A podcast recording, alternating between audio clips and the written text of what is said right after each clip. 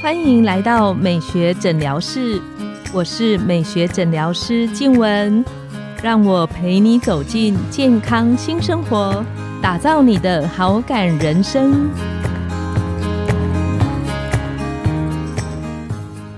欢迎光临美学诊疗室，我是你的美学诊疗师静文，让我陪你练习好感人生，走进健康新生活。今天我们邀请到的来宾是中医师陈银光医师。陈医师是雅风维新中医的副院长，专精在睡眠障碍、过敏跟不孕症的调理。我们请陈医师跟线上的听众打个招呼。嗨，大家好，我是中医师陈银光。我们知道陈医师啊，他在门诊里面，你有很多来询问关于不孕症的患者。那这个问题其实是现在很多朋友都关心的。我们请陈医师跟我们聊一下，我们怎么去说一个人可能有不孕症的这个情形。好，那不孕症到底是什么呢？它就是夫妻双方呢，在没有避孕的情况之下。有维持一个礼拜二到三次的规律性生活哦，一个礼拜二到三次哦，没有很少哦，好像有点多。然后呢，超过一年以上没有成功怀孕呢，这就是不孕症。好，那如果三十五岁的话呢，我们就是超过半年没有怀孕就要积极的介入。嗯嗯，那以往啊，我们都会想说，不孕症应该是年纪比较大的人才会有吧。但我现在发现啊，我手边很多三十岁以下就在看不孕症，然后就说他卵巢早衰的患者，所以这到底是为什么呢？我们后面会解释。因为我身边也还蛮多的朋友现在有这一方面的困扰，就是他们可能结婚已经一两年，然后蛮积极的，也很希望怀孕，但是却觉得哎，好像怀孕这件事情没有想象中的简单。真的，那不过通常他们被医生宣布说啊，你这就不孕症啊，哇，他们真的是声泪俱下，因为他们他们想象中的不孕是我这辈子大概就不能生了。但是其实不孕的意思呢，是你不容易怀孕，不是你一直都不能怀孕啊。所以很多不孕的夫妇呢，到最后还是有办法自己怀孕的。是是。那为什么要寻求中西医的治疗呢？因为我们可以协助你们呢，提高怀孕的几率。但是要记住哦，不是包生哦，好，是提高怀孕的几率。所以呢，几率我们就知道，我们要累积很多的次数，然后提高几率，对吧？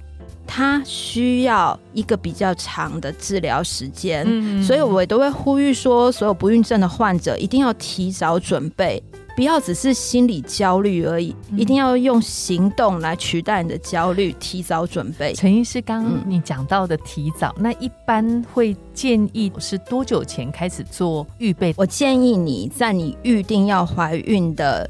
前一年就要开始动作了，好，那为什么这么说呢？甚至于有些人他去做试管，你开始做试管到你成功怀孕，大家平均的年龄是二点一年呢，所以其实不是一个很短的时间哦。嗯，所以更何况有些病人他会有时候看中医，又有的时候看西医，你知道这个时间拖一拖，哇，五年就过去了，然后就四十了。所以我们一定要提早准备，是因为我记得我们在预备怀我们第一胎老大的时候。那时候我确实也有在朋友的介绍之下，我们去看了中医师，然后给中医师把脉，然后调药，好像就是一个调整体质、预备身体能够进到比较好的受孕的一个状态。是，那我记得有朋友讲过一个东西，但我觉得这个不知道会不会有点太夸张。他们说长期外食的人容易导致不孕，那这听起来是真的蛮严重的，因为现在。还蛮多朋友都是外食的，你知道我最近有病人哦，四十一岁还在怀孕哦，也有病人三十岁不到，他就在冻卵了，因为他已经被医生宣布他卵巢早衰了。后来我仔细的统计了一下这两群的患者，是为什么有人到四十岁受孕率还这么强，有人三十岁他就已经不行了呢？哦，原来中间的差别就是外食，尤其是很多三十岁以下的小朋友很爱吃微波便当。嗯，那你知道塑胶加热的话会产生塑化剂，它其实不论是对男生或是对女生，都会影响受孕率。所以每次只要来看不孕症的患者，我都一定会跟他讲说，禁止吃微波便当，一口都不能吃。那他就会说，那我要吃什么？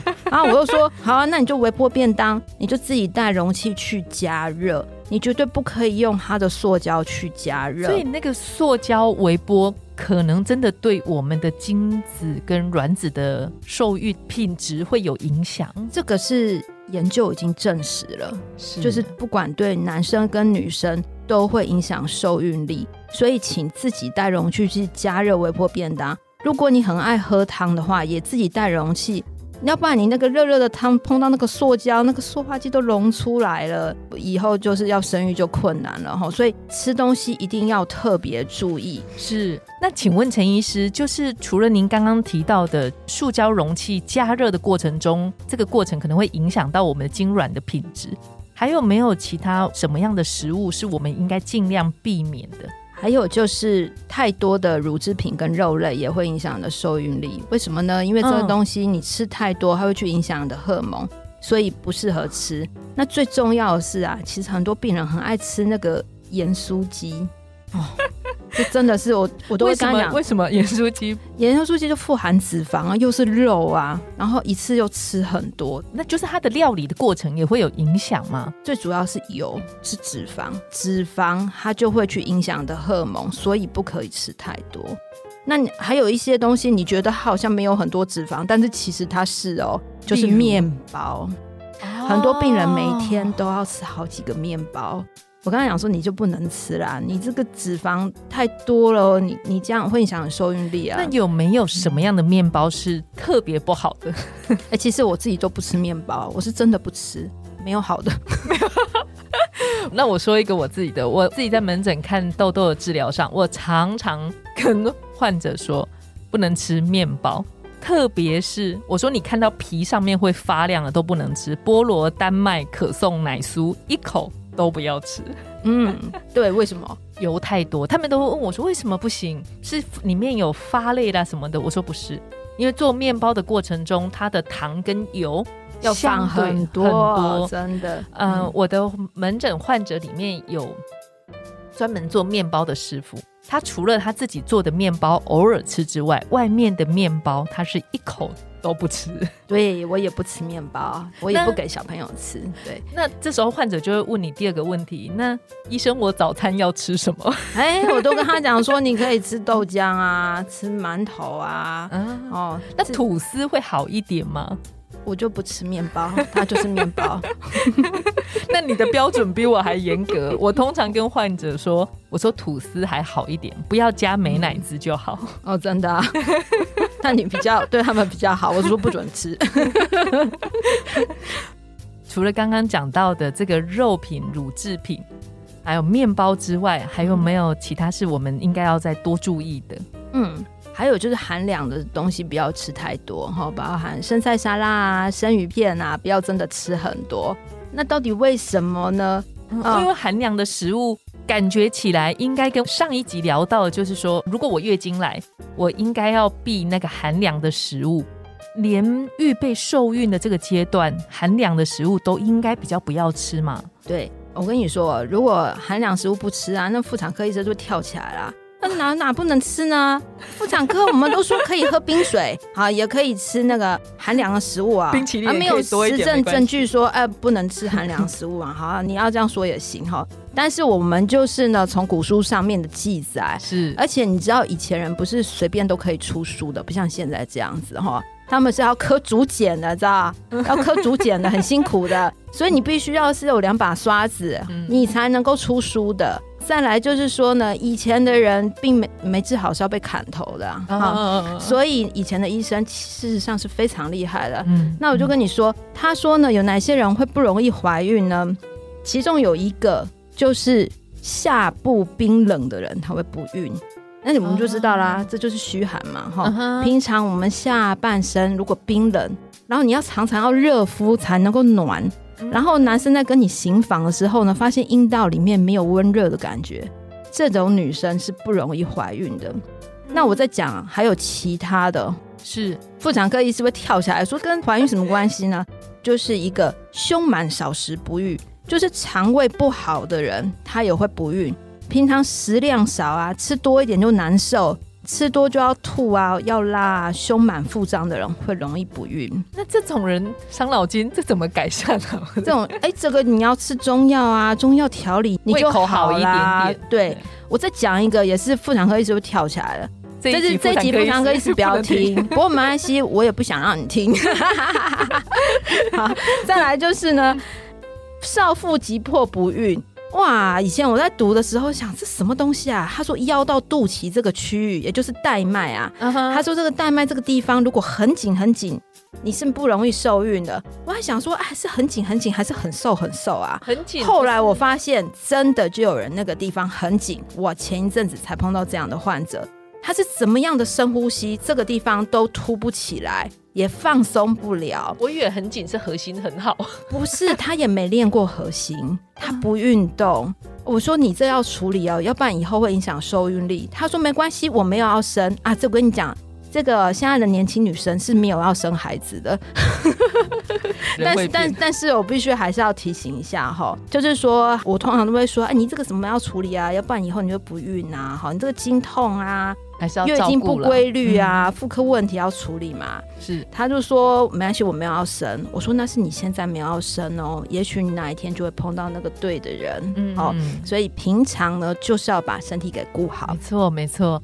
陈医师，那像刚刚你提到，比方说呃女生啊下腹比较紧啊，比较少运动的女生，可能在怀孕的这一块的难度会高一点。那有没有说我们可以透过吃什么样的东西？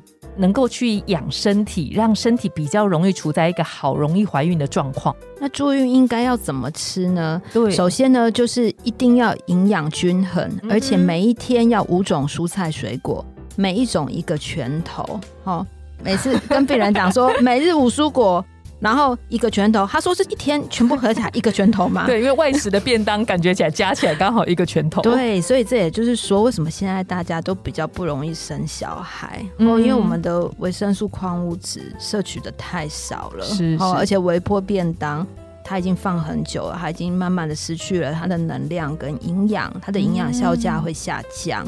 好，所以呼吁大家不要每一餐都吃微波便当哈。是。那有哪些东西我们需要多吃呢？男生的话呢，可以多吃富含锌的食物哈，包含牡蛎、蛋菜跟坚果类。嗯。那不管是男女生呢，都可以吃富含精氨酸的食物。精氨酸是。精氨酸呢，它是一种氨基酸，然后它可以刺激让我们的精卵品质比较好，所以不管男生女生呢，都要多吃富含精氨酸的食物，嗯，包含全谷类、南瓜子、芝麻、花生、核桃、糙米、豆类。这些都富含精氨酸。嗯哼，再来呢，女孩子大家都知道啊，我们要做孕前准备，我们要多吃富含叶酸的食物。嗯，有的妇产科医师会直接就说啊，你要开始吃叶酸啦。那我都会告诉病人说，其实我们从食物里面摄取就可以了，包含就是深绿色蔬菜、是肝脏、酵母。豆类还有各式各样的水果，其实都富含叶酸哦。哈，所以如果说啊，你每一天都有很用心的准备自己的便当，很注意自己的食物的话，感觉其实有点困难。对啊，其实是不会营养缺乏，不用特别再去买维他命的，是吧？这一集关于女生我们在准备，希望身体的状况调得更理想，帮助怀孕的这一个，有没有陈医师特别要再跟我们线上的听众提醒的？首先呢，提醒大家这些东西不要吃。第一个就是塑胶容器装的食物，包含微波食品、手摇饮，不要再吃喽。第二个就是过量的乳制品跟肉类，它们会影响你的荷尔蒙哦，不要吃太多哦。第三个就是寒凉的食物，生菜沙拉、冰淇淋、冰品，不要吃太多。那哪些东西要多吃呢？是第一个就是富含锌的食物。蛋菜、牡蛎、坚果多吃。第二个就是富含精氨酸的食物，全谷类、豆类多吃。第三个呢是富含叶酸的食物，深绿色蔬菜、肝脏要多吃哦。这一集听完之后，大家可以简单准备一些可以煮的方式。对对对，就可以全部都用蒸的。啊！我每天也都是这样，一早就蒸南瓜、蒸地瓜。然后蒸蒸蛋，全部同一个蒸笼就把它蒸完了。所以我其实蛮常自己煮的，自己做便当。希望之后有机会邀请陈医师来分享，怎么样自制简单又健康的便当。可以，可以，没问题，就什么都丢水里面就可以了。那今天我们的节目就到了尾声，拥有好感人生就从今天开始。美学诊疗室欢迎再度光临，我们下次见，拜拜。